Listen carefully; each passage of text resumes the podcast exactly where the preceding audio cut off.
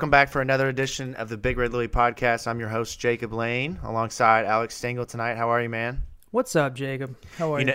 know, we finally have gotten the technology figured out. We told people last time we were going to have this figured out. Things were going to start working great. It was as- great. As soon as we got off of that show, I think that was on, on Monday or Tuesday, all of the news in the world that related to Louisville basketball and transfers unfolds, and we are stuck here trying to figure out how to make our microphones work. I should say I'm stuck here trying to make my microphone work. You're trying to talk me through it.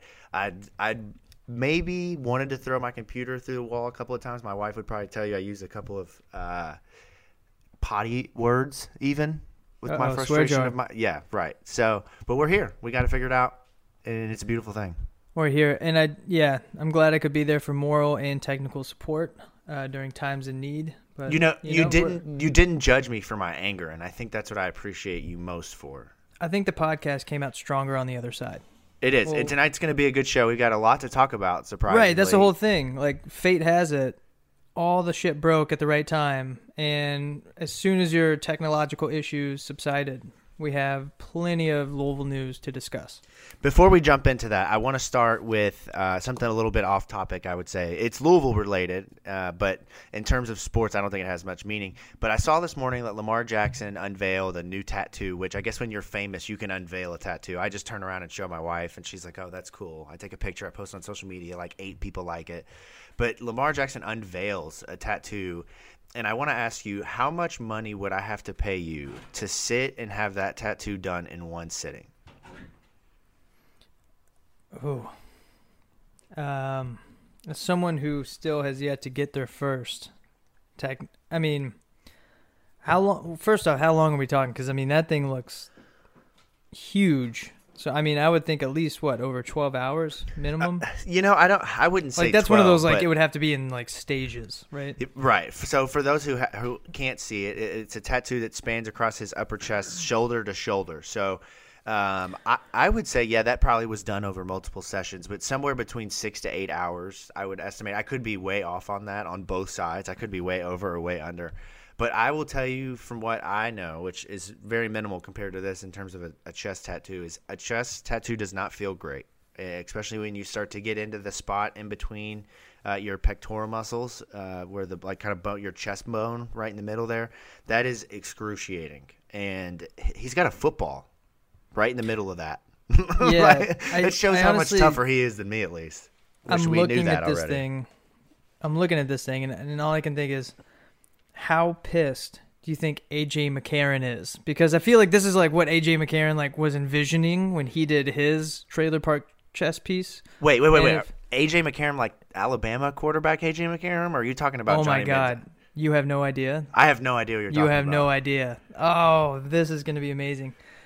Live on this podcast, I want you to Google AJ McCarron chest tattoo right now, and then I just want to hear your reaction. Actually, I can see it, but I want you to try to vocalize it once you actually find it because this is what it reminds me of, but in like a better, in a better way, right? Like this is what it should have been. So his tattoo is it's I like the concept. It's it's cool, but it's very clunky, and it doesn't help that he has a a gut, which I I'll tell you because I have a gut. Tattoos with guts don't look great. It's just muscles and tattoos work better than fat and tattoos, and he's well, and I'm sure the I'm sure it, it looked a lot cooler if it was finished at Alabama, being on like a championship team, than it does, you know, being backup for the Bengals. I'm sure it doesn't have like the same like pizzazz now, uh, especially since you know one quarterback is an NFL MVP, the other is. I, I couldn't So- even tell you who he plays for anymore. But with that chest tattoo, I'm not sure he deserves to continue playing in the NFL because that thing's ugly, man. That looks But- like something out of Trailer Park Boys. The other thing I want to mention is that if this doesn't make Mark Ingram want to run through every single person next year for this guy, I don't know. I don't know what more because like he came up with the whole like I feel like they came up together with the whole trust thing, right? right. So the fact that like you got Lamar this dedicated to this whole mantra, this whole culture that he's already established and created in Baltimore. I mean, that's like next level, right? So Right. if I'm Mark Ingram, I'm like, all right, dude, you're That's his you're- brand. He just You're ride or die. I'm ride or himself. die now. So I mean, Right. like, what what better way? But yeah, uh, enough Lamar. it looks like he's doing fine. Just fine, yeah. But I'm sure he fine. is in a little bit of pain, assuming that he's coming off of getting that tattoo done recently. But let's talk basketball because that's what everybody is here to talk about. Uh, since the last time you and I recorded, Louisville has uh, found out for sure what you and I declared we already knew, which was Jay Scrubb was not going to play for Louisville at any point because of the NBA. Makes total sense, and we'll we'll talk about that here in a minute.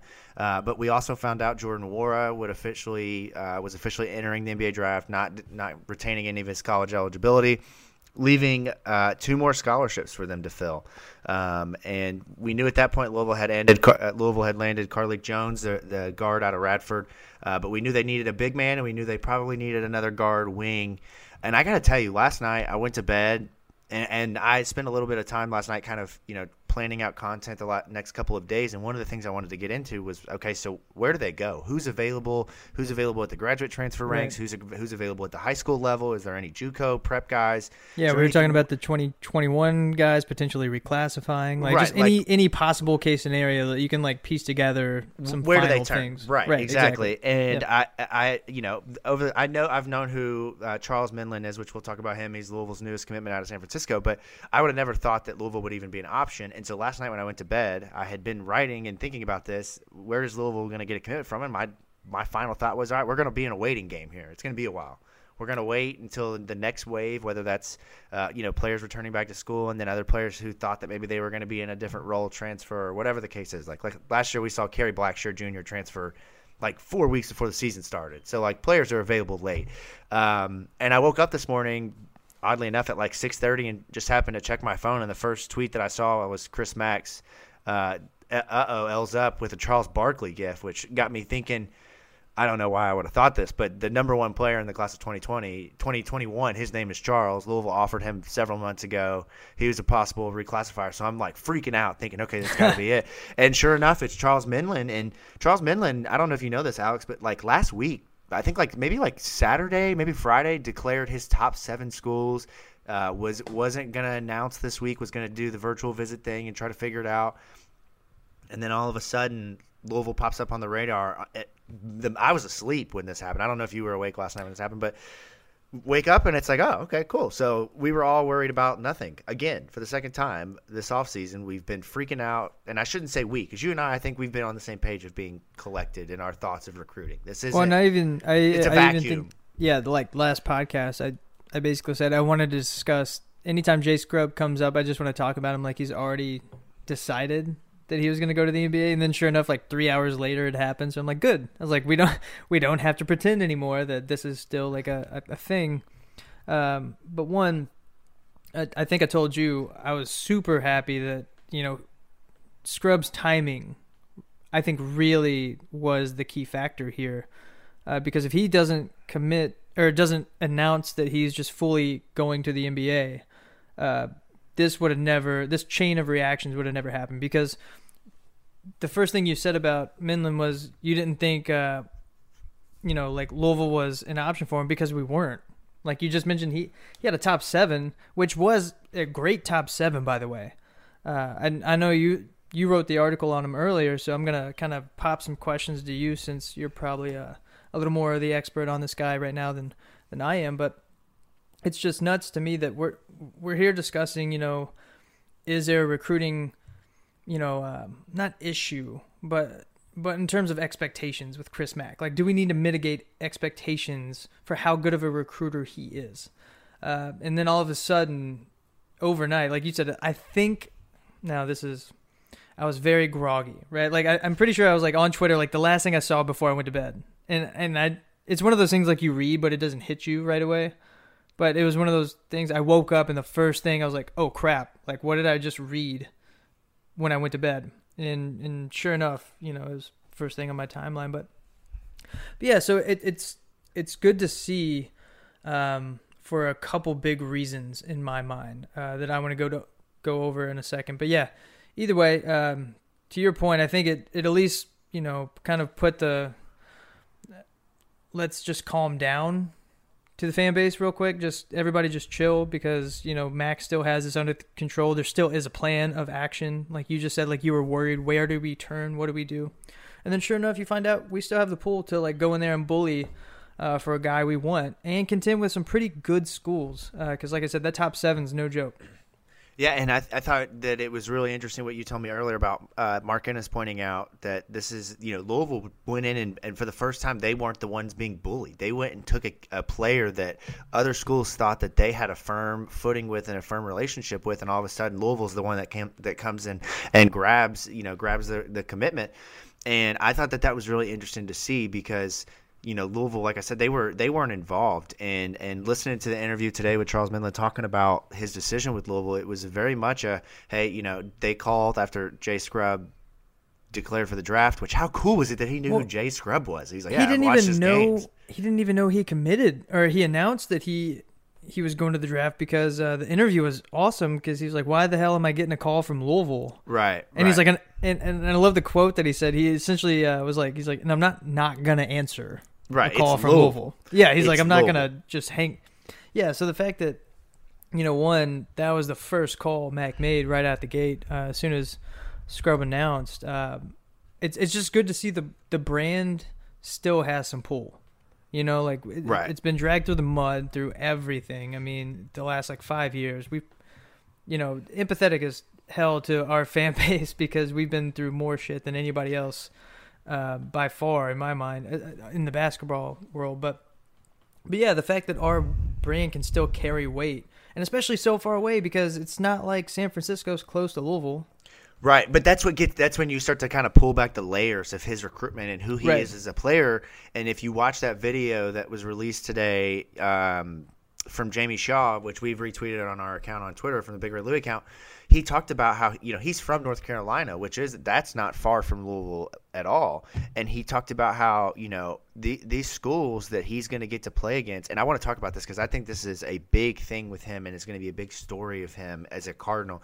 But he talked about how he you know he was hoping that he was going to hear from from programs near his hometown and, and from the North Carolina area to let him come back and, and you know this triumphant return as a North Carolinian and um, Yeah. able to to impact a program that that he grew up around and he didn't get it and when Louisville called um, which I think this is a role that Louisville can start to kind of develop them, themselves into. I think that maybe they just found a niche with some players in that North Carolina Right, like the best, like the best Hey, of the rest, right here. Yeah, right, exactly. Oh, Duke and North Carolina aren't recruiting you. North Carolina State overlooked you. Hey, you know we've got a spot for you here in Louisville, and we get to play those guys twice a year. And Absol- you well, I mean, what- who you who you are. that was the huge selling point. Um, I mean, you when Strong was here with Louisville, you know, for Right, with football. Florida, I mean, right, they yeah. loved. I mean, that opportunity to beat the crap out of Florida, and then also to turn around and play Miami because they a lot of kids on Louisville's team were scoring that Miami didn't take a look at them too. It's the same thing had- with Florida State. Same Yeah, exact and- thing with Florida State. Right. Anytime those guys get to go back to Florida, they've got a chip on their shoulders. Exactly. Uh, and how many times in that video did he talk about? Uh, I mean, he didn't Excuse say I have a chip on my shoulder,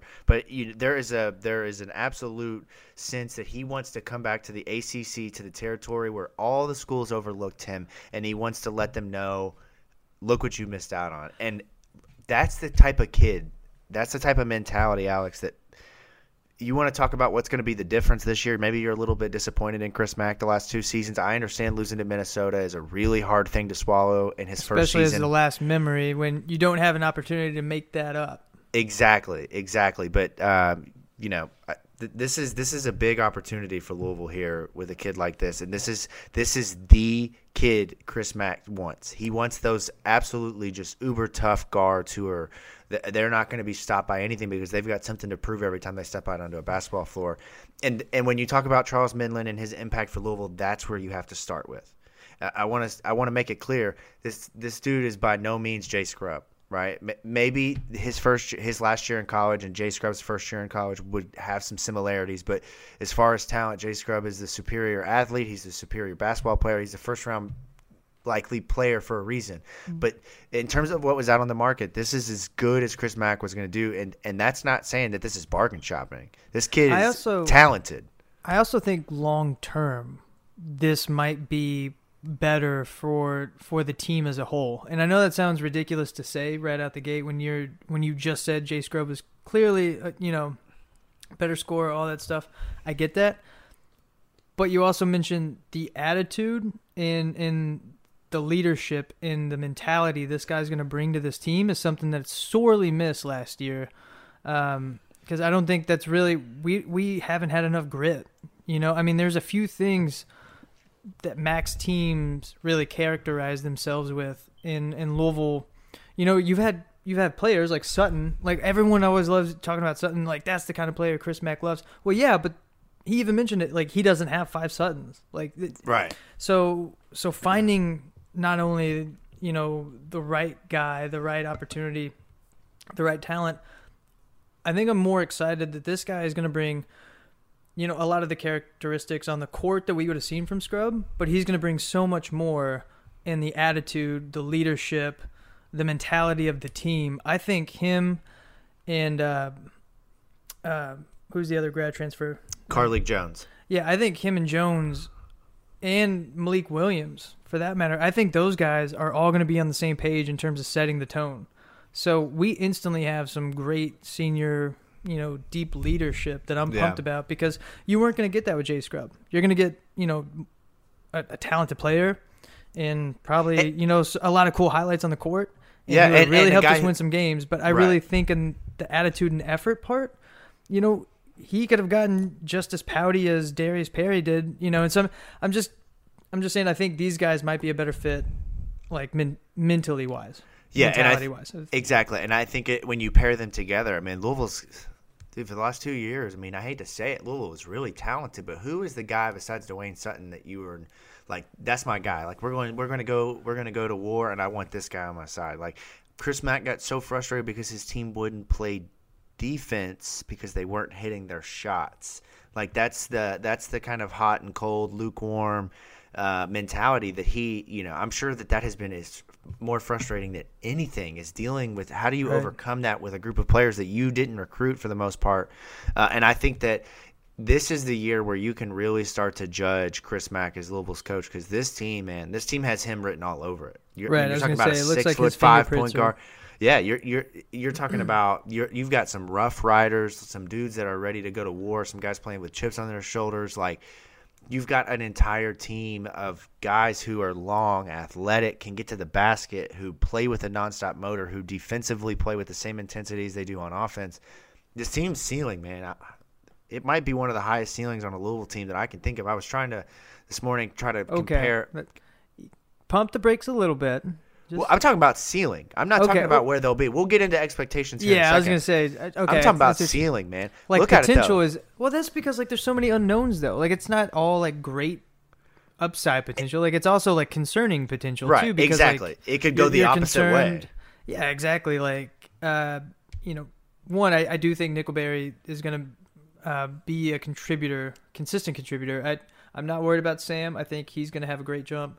Um, I think the biggest to everyone's, I think everyone's biggest concern right now is Aiden, which If you that's know, your biggest concern about this team, though, I mean, I think you're in a good spot. Considering Yeah, because everyone's scholarship pumped for use. Withers to get a chance to break out because he's had a year to you know get himself right uh, body wise. So I think he's eager to prove himself and gain more minutes.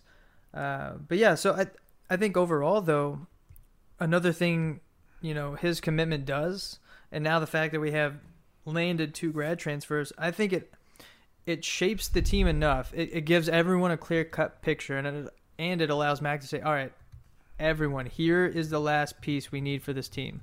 So like now everyone knows like he's going after a center. Some way somehow we need a big man and everybody knows it. So um you know i was more bummed that uh you know the lmu guy um you know went back to school which good for him.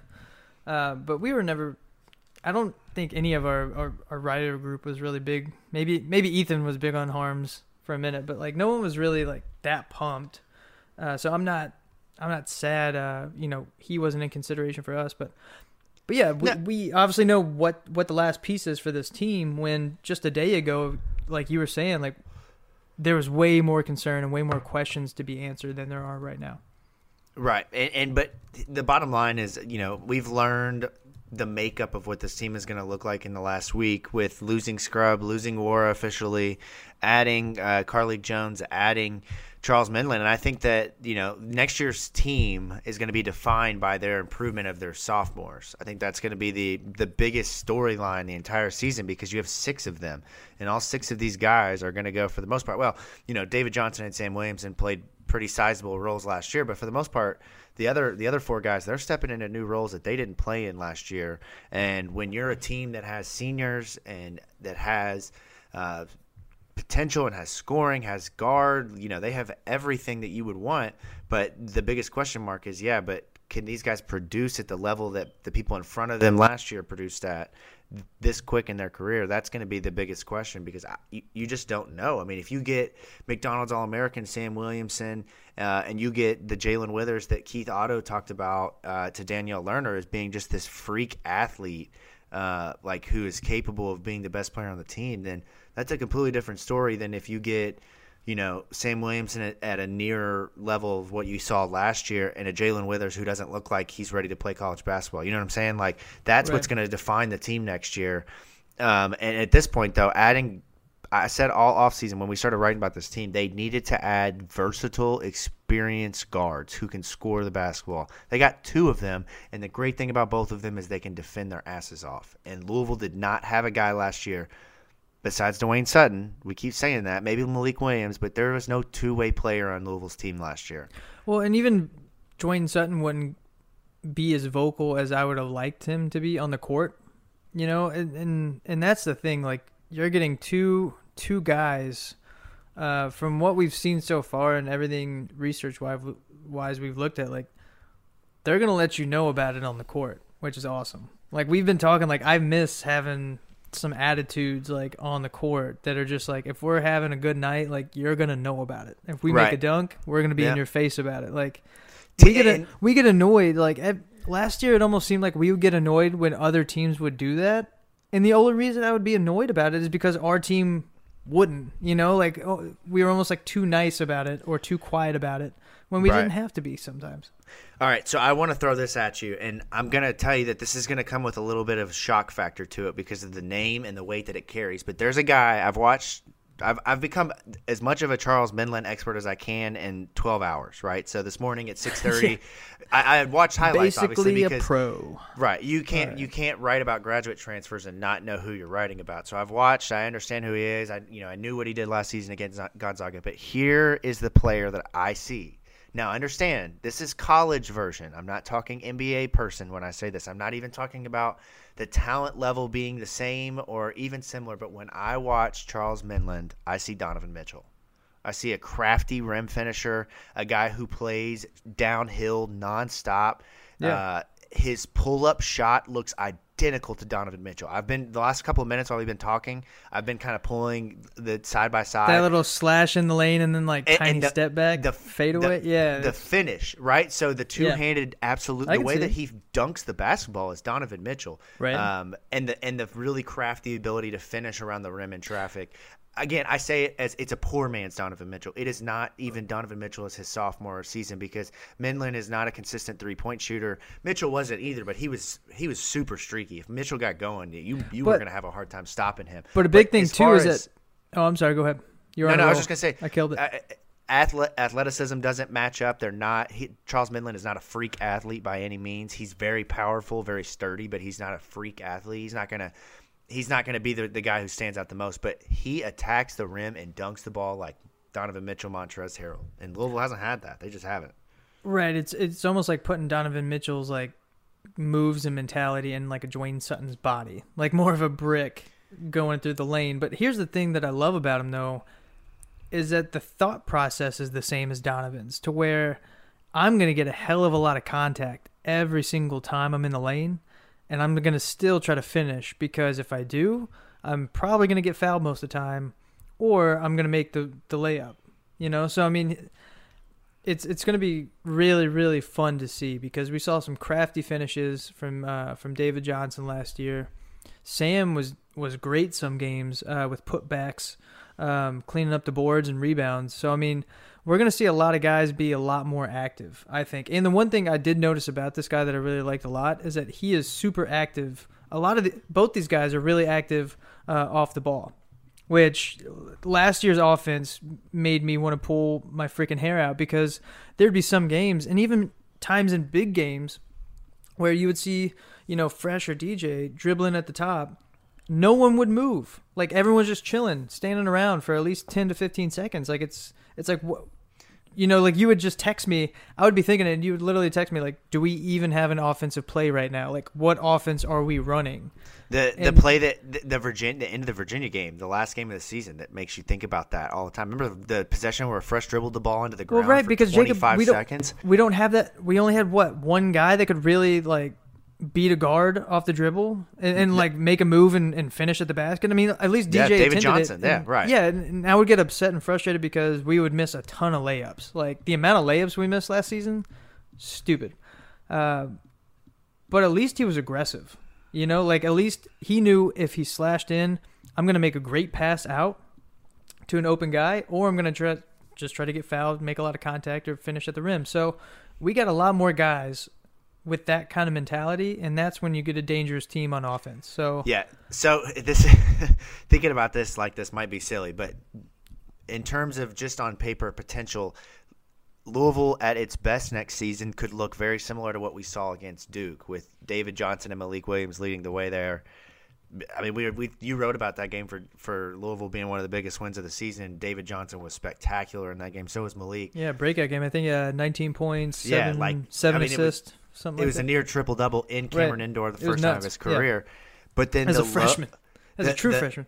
when you look at what they could be if they don't i mean because there's a lot of stuff and we're going to get into it this summer but there might not be a full offseason program compared to what they've been going through so the worst case scenario of what Louisville could look like next year is the final 10 minutes against Miami in the season opener where if you remember they put the freshmen in and they just blew the lead because they weren't they weren't ready to play at the college basketball level yet. They all are talented. No no there's no doubt if you put Josh Nickelberry, Sam Williamson, Aiden Igiehon, Quinn Slazinski, Jalen Withers, those guys, David Johnson out on a basketball floor, that group can beat just about anybody.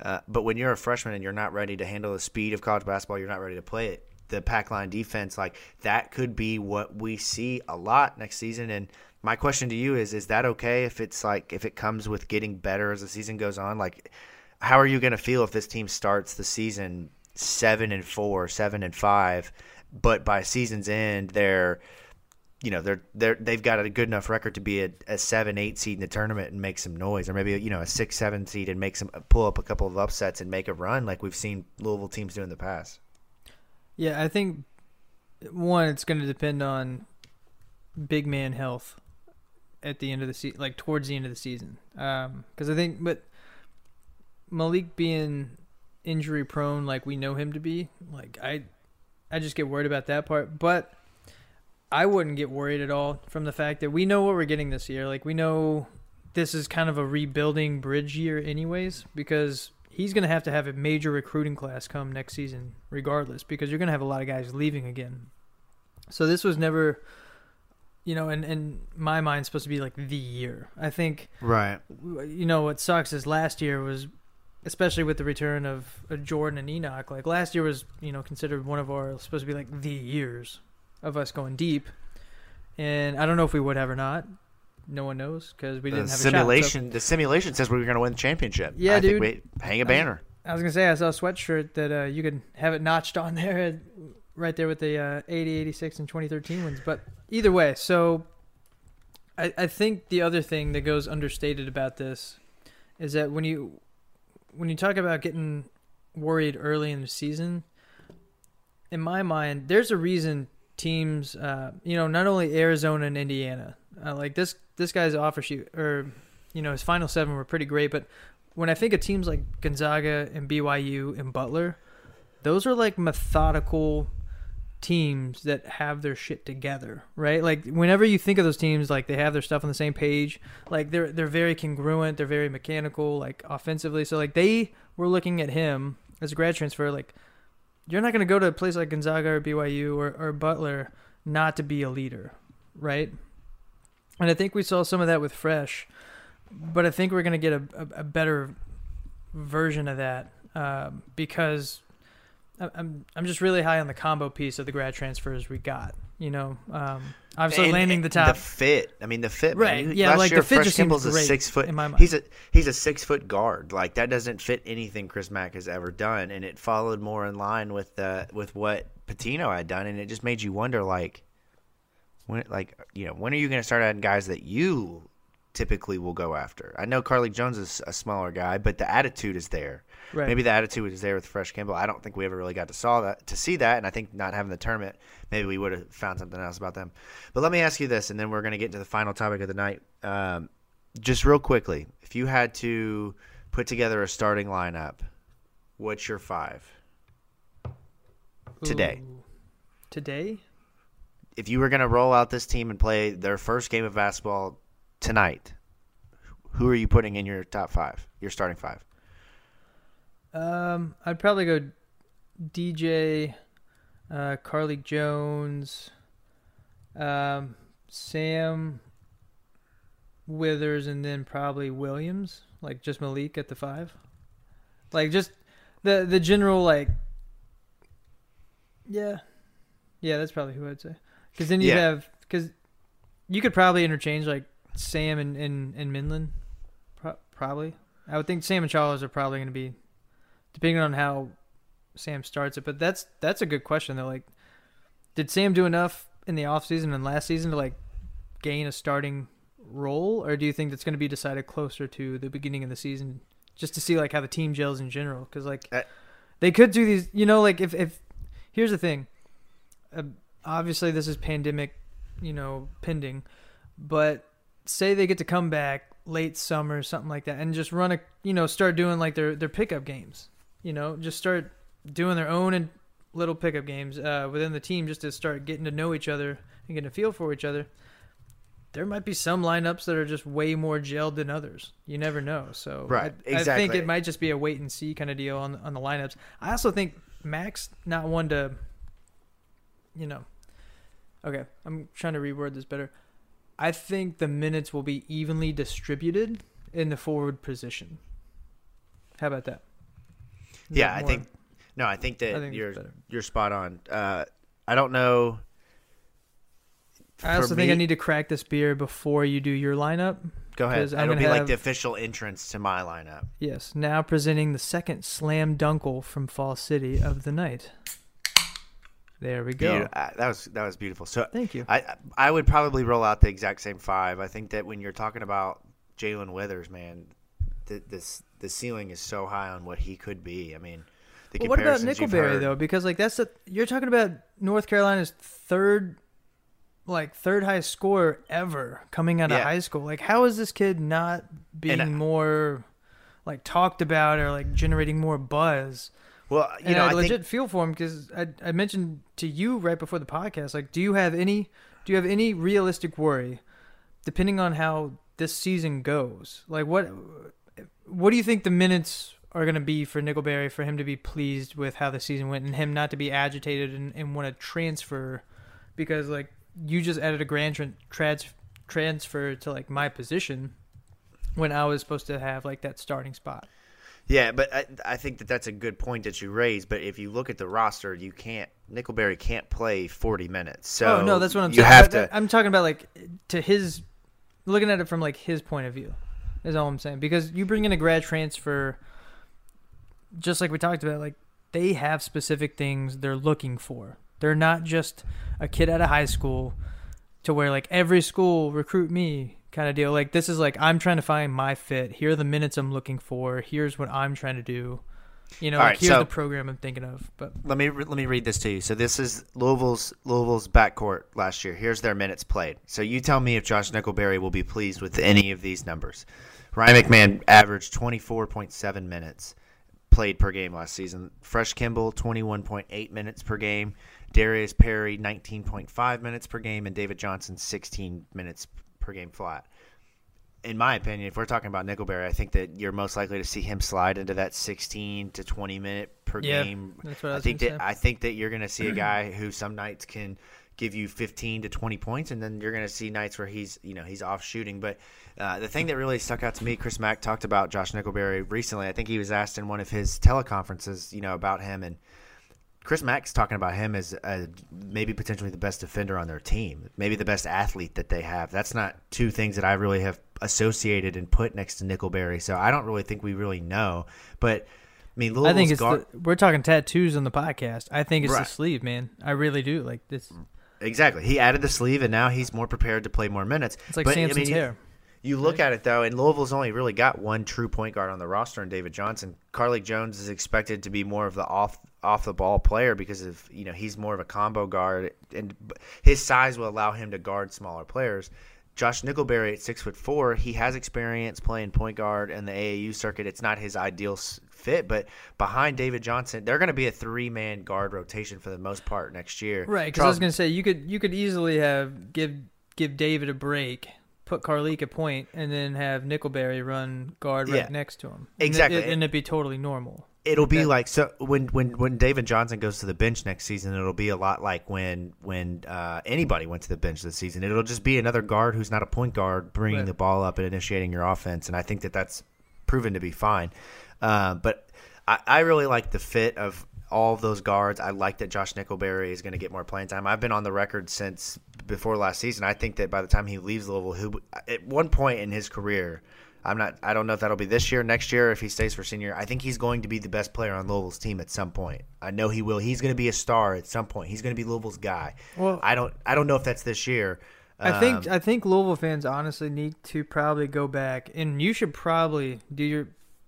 All right, we should do your followers on the Big Red Louie account a favor, and you should probably go back and find his uh, summer highlight reel, or not his summer highlight reel, but his uh, prior to summer, because his his highlight reel is insane, and we're, and we're talking about like a, a scorer in high school, and what was what was the story? The only reason his his uh, his ranking went down his senior year is because his AAU team's point guard got or- hurt. yeah. got hurt, and he had to take over a n- whole nother position, which is a big, big deal in AAU because kids train years in the same exact position in basketball to get drafted or to get you know a scholarship for that position. So he took over a different role to help his team out, and his stock, you know, uh, suffered for it.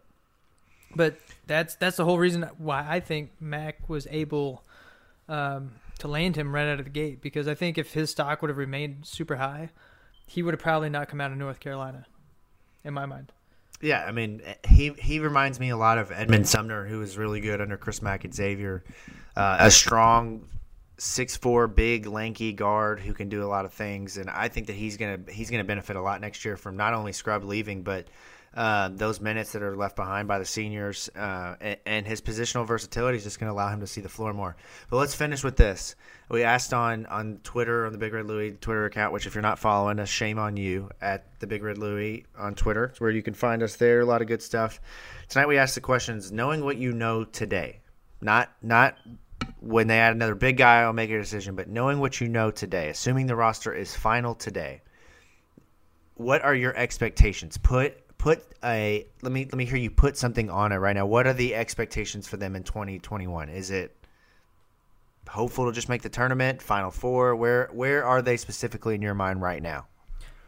Okay, so I totally get now what you're saying in terms of looking at ceiling and potential because now that I'm thinking about it, with all the sophomores, Well, Depending on- could be good. What Yeah, happened? Yeah, right. yeah, Yeah, d- right. d- depending on who makes the job, I'm gonna go. Uh, I can easily see them going, you know, second weekend in the tournament, or I can also see them being a fringe, um, you know, barely get in there as like a like a ten seed or something like you know like a scrunch team in the ACC Mhm. last spot kind of deal. Uh, maybe play our way in from like the conference tournament or something. But um, but yeah, honestly, I I think it honestly just depends on the sophomores, man. Like there's so many. There, we've already talked about the mistakes that we think Mack made with some of the now sophomores last season. You know, like there might have been another person we could have redshirted, possibly, um, for development. So you know, there's there's stuff like that. He's not perfect. I think to your point, you always remind people that he's a younger coach. He's not a he's not a Rick Pitino when he came to Louisville, like coming from the NBA kind of stuff. Like he did great things at Xavier, but he's also still learning. Like that's the, that's honestly the exciting part about him and Satterfield. Like we got these guys at their at their you know rising star stage, to where they're still awesome, but they're also still figuring stuff out every now and then.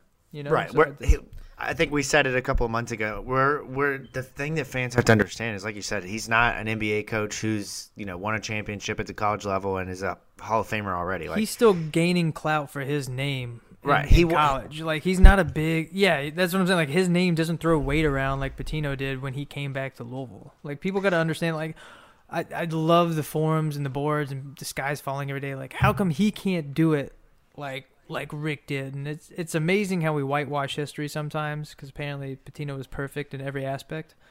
Um, when it comes to recruiting and games and winning.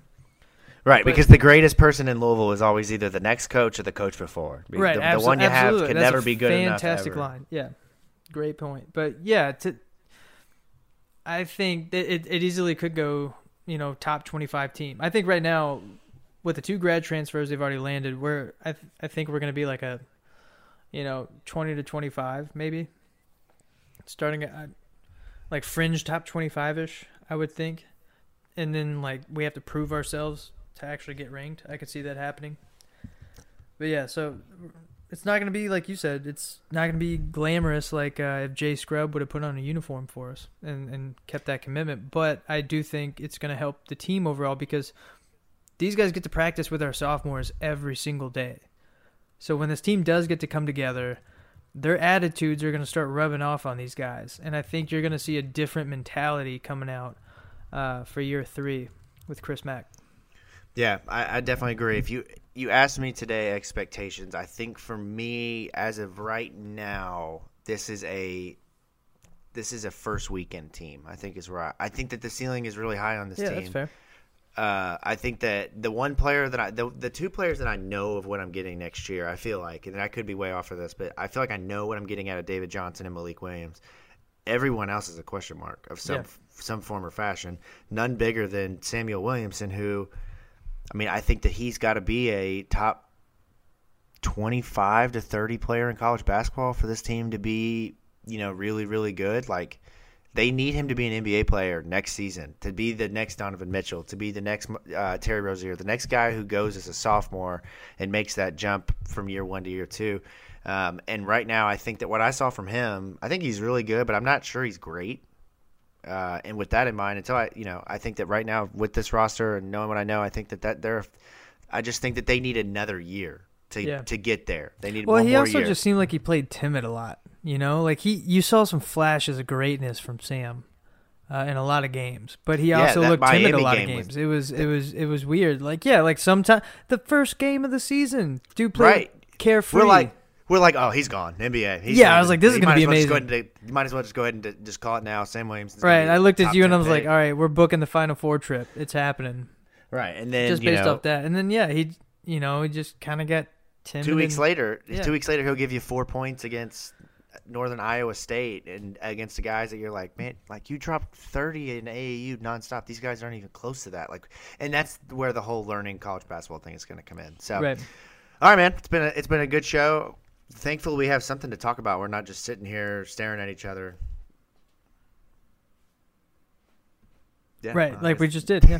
yeah, exactly like we just did. We just made eye contact and didn't let go for that that little bit of silence. So, But I uh, swear to God, Jacob, if we in this podcast and your mic or computer just somehow go haywire again, because I'm not going to make any more commitments to, to people listening, to probably like our handful of followers about, you know, like, oh, we're going to have every other day podcast. And then, you know, you just decide to crap out. Look, man, I have pi- I have pictures now. Okay, things are It's true. You got photographic evidence of, of how everything should be set up. So Exactly. All better right, be well, talking we'll- to you in a couple days. Yeah, hopefully we'll we'll be able to get the equipment working, and we'll be back to talk Louisville sports in a few more days. Absolutely. And also, I was going to say if anybody on the Big Red Louie podcast uh, or like Twitter account, if any ideas are welcome because right now everybody, you know, we have plenty to talk about, we have nothing to talk about. So if there's any specific sports topic Louisville related, let us know. We'll be happy to discuss it on here since uh